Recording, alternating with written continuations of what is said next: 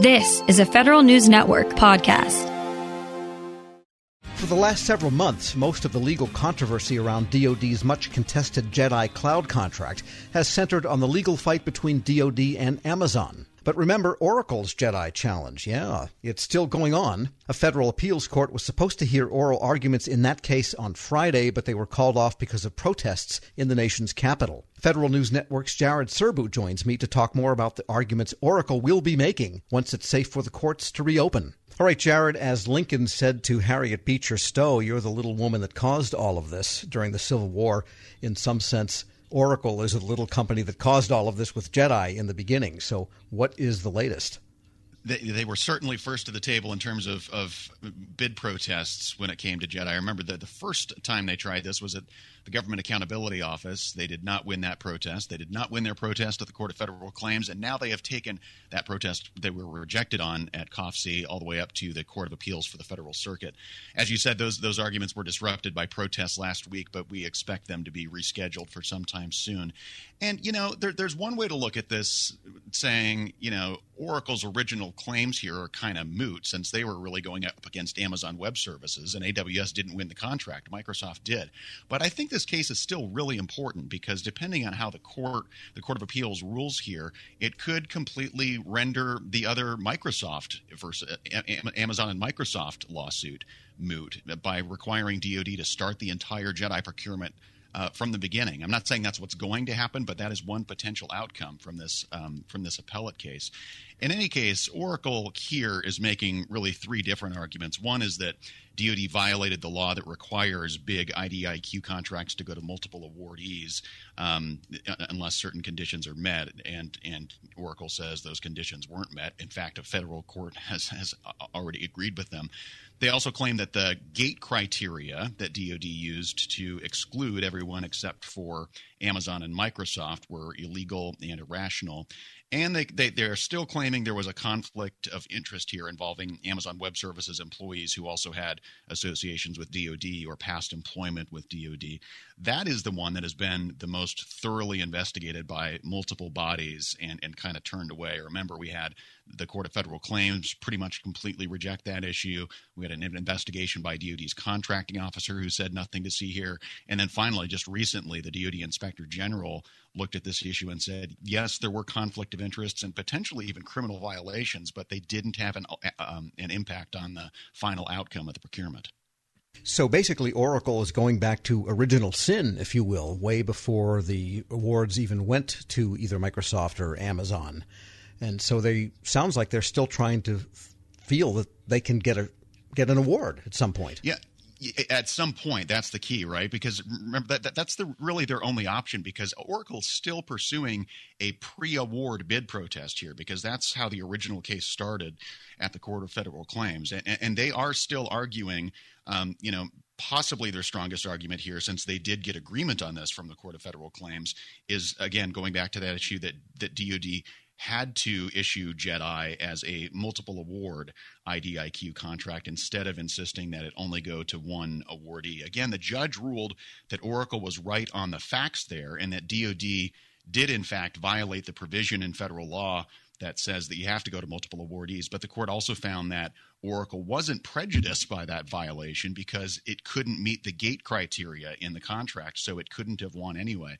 And so that's why Oracle also needs to challenge those gate criteria itself. So Oracle's also claiming that those gate criteria are illegal and irrational. And essentially, what they said is that you need to have FedRAMP approval uh, for certain of your cloud products, and you also need to have uh, you know sufficient capacity in multiple data centers that are a certain number of miles apart from each other.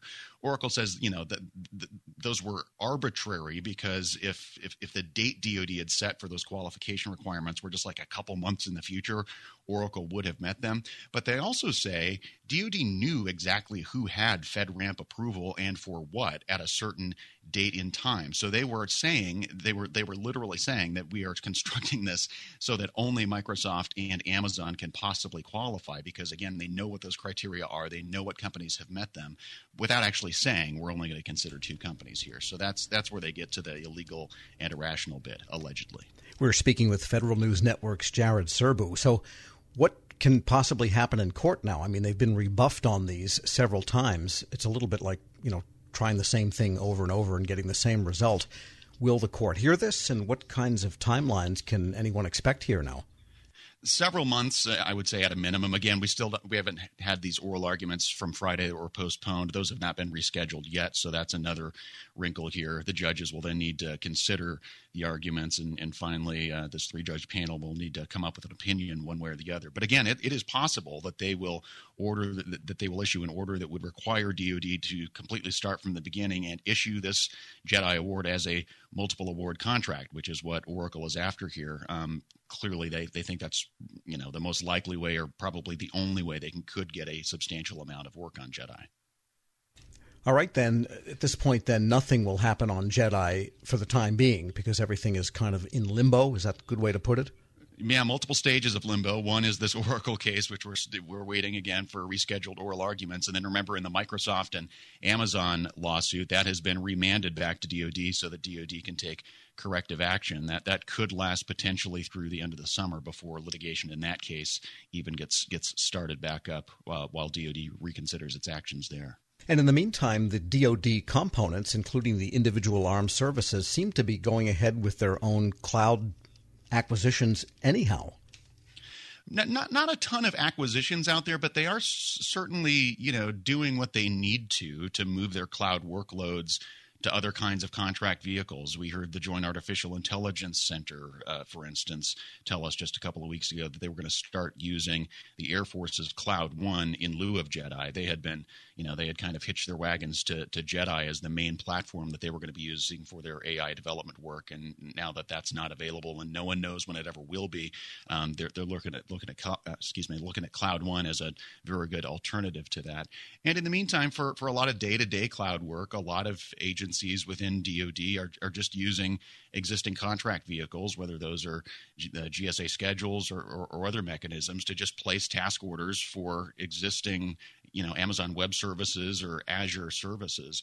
Um, that's that's for example how how the Navy pulled off the biggest cloud migration in its history to AWS when it moved uh, Navy ERP to the cloud. That that didn't happen through any kind of new cloud procurement. That that just happened via um, uh, task orders on existing contract vehicles. Federal News Network's Jared Serbu, thanks so much. Thank you, Tom. Check out all of his JEDI coverage at federalnewsnetwork.com. When you think about something that brings out the best in us, it usually involves helping someone else. By donating plasma at a Grifols Center, you can help save millions of lives and show your good side to the world. You'll join thousands of people who donate safely each week, so patients get the plasma derived medicines they rely on. And you'll be rewarded up to $1,000 your first month. Learn more at grifolsplasma.com. Grab a 30-day free trial of Live by Live Plus, and you'll get unlimited skips, commercial-free music, and all of the podcasts and live streaming events you can handle. Visit livexlive.com slash podcast one to learn more and start your free trial.